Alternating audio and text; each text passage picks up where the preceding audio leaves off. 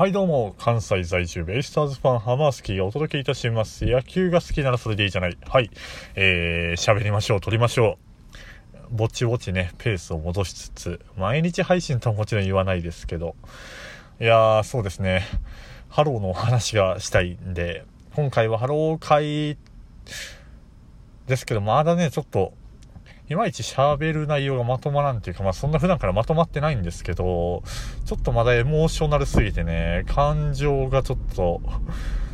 いろんなものが追いつかなくなっててっていうか、まあ、先日見に行ったイベントだったり、まあ昨日のね、リナプーの、まあ、卒業に関するところで、まあちょっと喋りてえなっていうのもあるんですけれど、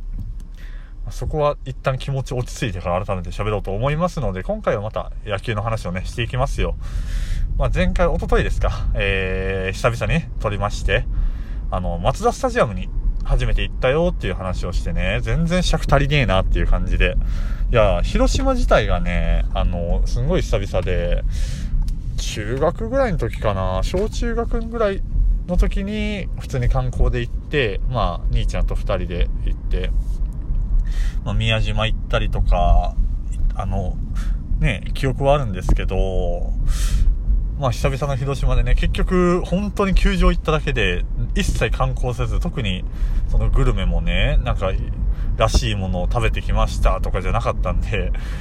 まあちょっともったいない旅ではあったんですけど、本来はね、ちょっと一泊して2日目、その野球見に行った次の日1日観光して帰ってくる予定だったんですけど、まあちょっと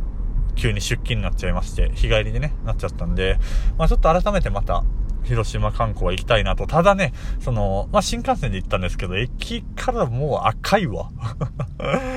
駅中のそういう、ね、あの、お土産屋さんとか、中の飲食店とかお店とかいっぱいあるんですけど、基本的になんかもうデフォルトでカープのユニフォーム着てるよね、みたいな。やし、その、駅周辺歩いてる人大体みんな赤いユニフォーム着てるなっていう。なんだろうなその熱狂的なファンっていうとその、まあ、関西住んでて普段から阪神ファンっていうものを見てるんですけど、ベクトルが違うっていうかなんていうか、もう 広島においてはカープを応援することが、なんか、あ基本っていうか、生活における一番ベースになってるもんやな、みたいな。まあね、尖った言い方すると、ある意味宗教的なもんなんじゃないかな、みたいな。なんかね、小学校でカープの授業があるとかなんか言うじゃないですか。まあ、なんていうか 広島東洋カープに染まりきった街やなと、その駅周辺だけでね、特に他行ったわけじゃなかったんですけど、駅も、駅と球場ぐらいしか行き来してないですけど、まあ印象的には本当そんな感じでしたよ。で、駅から球場歩いていくところでね、まあちょっといわゆるカープロードみたいな感じで言われてて、まあね、ローソンとかもカープ赤いんですよ。ローソン青いけど、中でも中赤いんですよ。で、歩いていく途中のそういう売店みたいなのとかもすごくて、ななんだろうな。いやー、カープファンにじゃなければ、広島市民であらずみたいな空気すら感じる、いやー、やべえ街ですね。関西の阪神ファンがなんかやさ、なんだろうな大したことないんじゃないかみたいな。うん、まあその球場の熱自体は甲子園がすごかったりとかあるんですけどね。なんだろうな、街全体でその一体となってっていう感じで言うと、まあ、広島ってすげえなっていうのをね、思いましたね。まあ、実際球場の中もすごかったですよ。その応援の感じとか。で、前日にね、京セラドーム行ってたんですけど、ソフトバンク、オリックス見に行ってて、まあでもこの日、京セラでなかなか見れないお満員、大入り満員ですか。はい。で、人いっぱいでね、盛り上がってたんですけど、うーん、なんか、やっぱ熱量、同じ満員の球場でも熱量の違いっていうのを感じてしまったなっていう。いや、いずれはオリックスもこういう風に、熱い、熱いファンが、でね、あの、盛り上がるようになったらいいなと 思いましたよ。はい。まあそんな広島の話はそこそこにですね、まあ今回何の話を特には ないんですけど、まあドラフトの話もね、そろそろね、していかないとっていうところでね、どうでしょうね、個人的な注目選手とかをバーッと上げていくみたいな、うん、どんな形でドラフトの関連の話をしようかなと。まあ本当死亡届のね、提出の選手が、まあ例年よりどうなんでしょうね。トータルで見たら結局は同じぐらいになるんでしょうけど、今年は結構なペースで多いなっていうのは感じますね。まあ有名どころももう大体出てますし、今日だとやっぱ、まあ、夏のね、結果も踏まえてどうだったのかなっていうところで横浜高校の及川なんかも出ましたよ。およよね。まあ、横浜高校と言いますと皆さんも、もうご存知だと思いますけど、いやー、えらいことなってますよね。一旦この手のなっちゃうと、立ち直るまでが、てか下手したらもう、長期の低迷、再建不可能みたいな、うーん、ね、まあ、責任教師との、まあ、暴言だったり、まあ、暴力沙汰があってっていうことです。しかも監督の平田さんもそれを黙認していた、なんていうのが出てね。で、今日も早速も練習自粛とか出てましたか。えー、まあ、そうですね。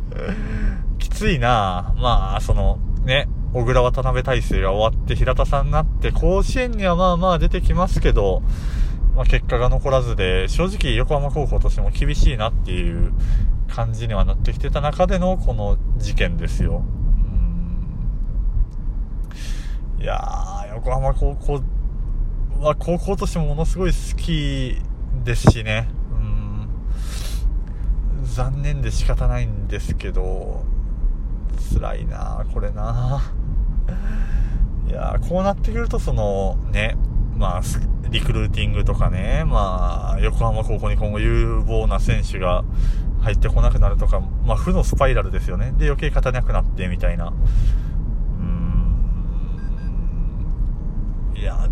もうほんと辛いです、これね。まあ、もうあったそんな、ね、横浜高校の及川くんが、まあ、ぜひともプロに行って活躍して横浜高校出身の選手としてね、バリバリやってほしいなとは思うんですけどね。あ、とは今日は智弁和歌山の黒川東あたりも出ましたし、まあ、ね、大学生も続々と出てますよ。まあ、そんなドラフトの話も今後は交えていきながら、まあ、こういう選手、この、そうですね、各球団のにこういう選手をみたいな回とか話したいですよね。まあ、この球団はこういうドラフトがいいんじゃないの？みたいな。まあ、野球太郎を見ろっていう感じなんでしょうけど。あ、そうか、今日9月26日、今収録してるんですけど、今日でしたかね、野球太郎の一番最新の発売って。ちょっと明日、早速本屋に行ってね、買ってこないといけないなとは思いますね。ドラフト直前としてはこれが、今回の押さえとけばいいんじゃないかなって思うんで、皆さんぜひぜひ読んでね。まあ野球太郎さん読んでたら大体網羅されてるんで、まあ、とはそこで気になった選手を実際調べて、今だとね、その、まあ某動画サイトとかで、あの、しっかり上げてくださってる方とかいるんで、まあ、やっぱ映像でぜひともチェックして、うん。まあ、下調べしっかりした上でドラフト見ると余計ね、より楽しめると思いますんで、はい。まあ、そのドラフトの話もしつつ、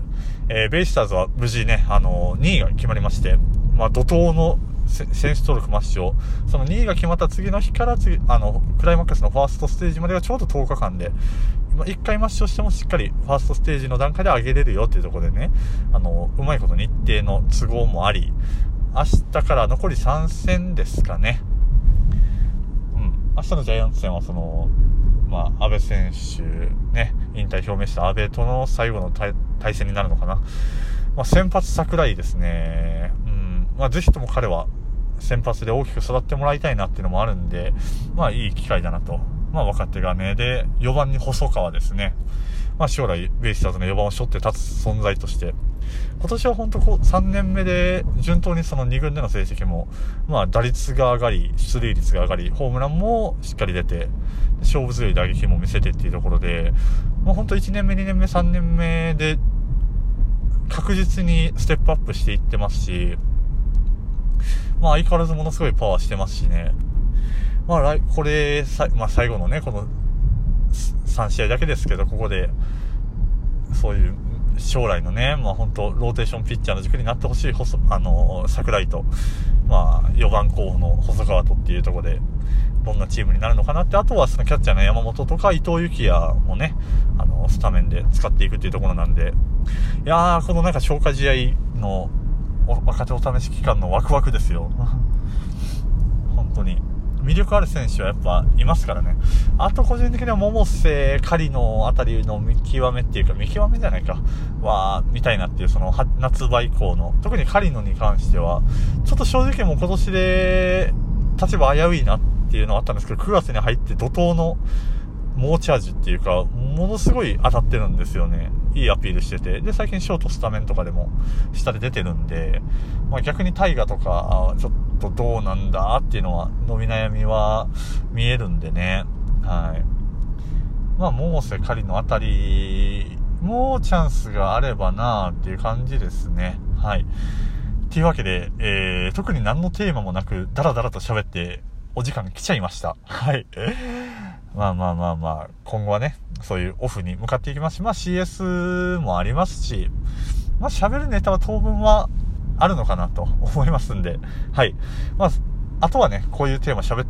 てみてはとか、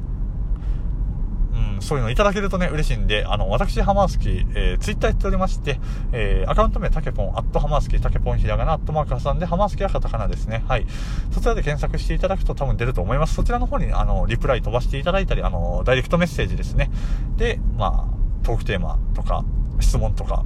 あの、送っていただけると、まあね、トーク、あの収録いっぱいできると思いますんで、ぜひぜひ送っていただけると嬉しいです。てなわけで、今回もお届けいたしました。えー、ハマースキーの野球が好きならそれでいいじゃない。もしかしたら次回からタイトルが番組名変わっているかもしれません。ということで、えー、また次回お会いいたしましょう。さようなら。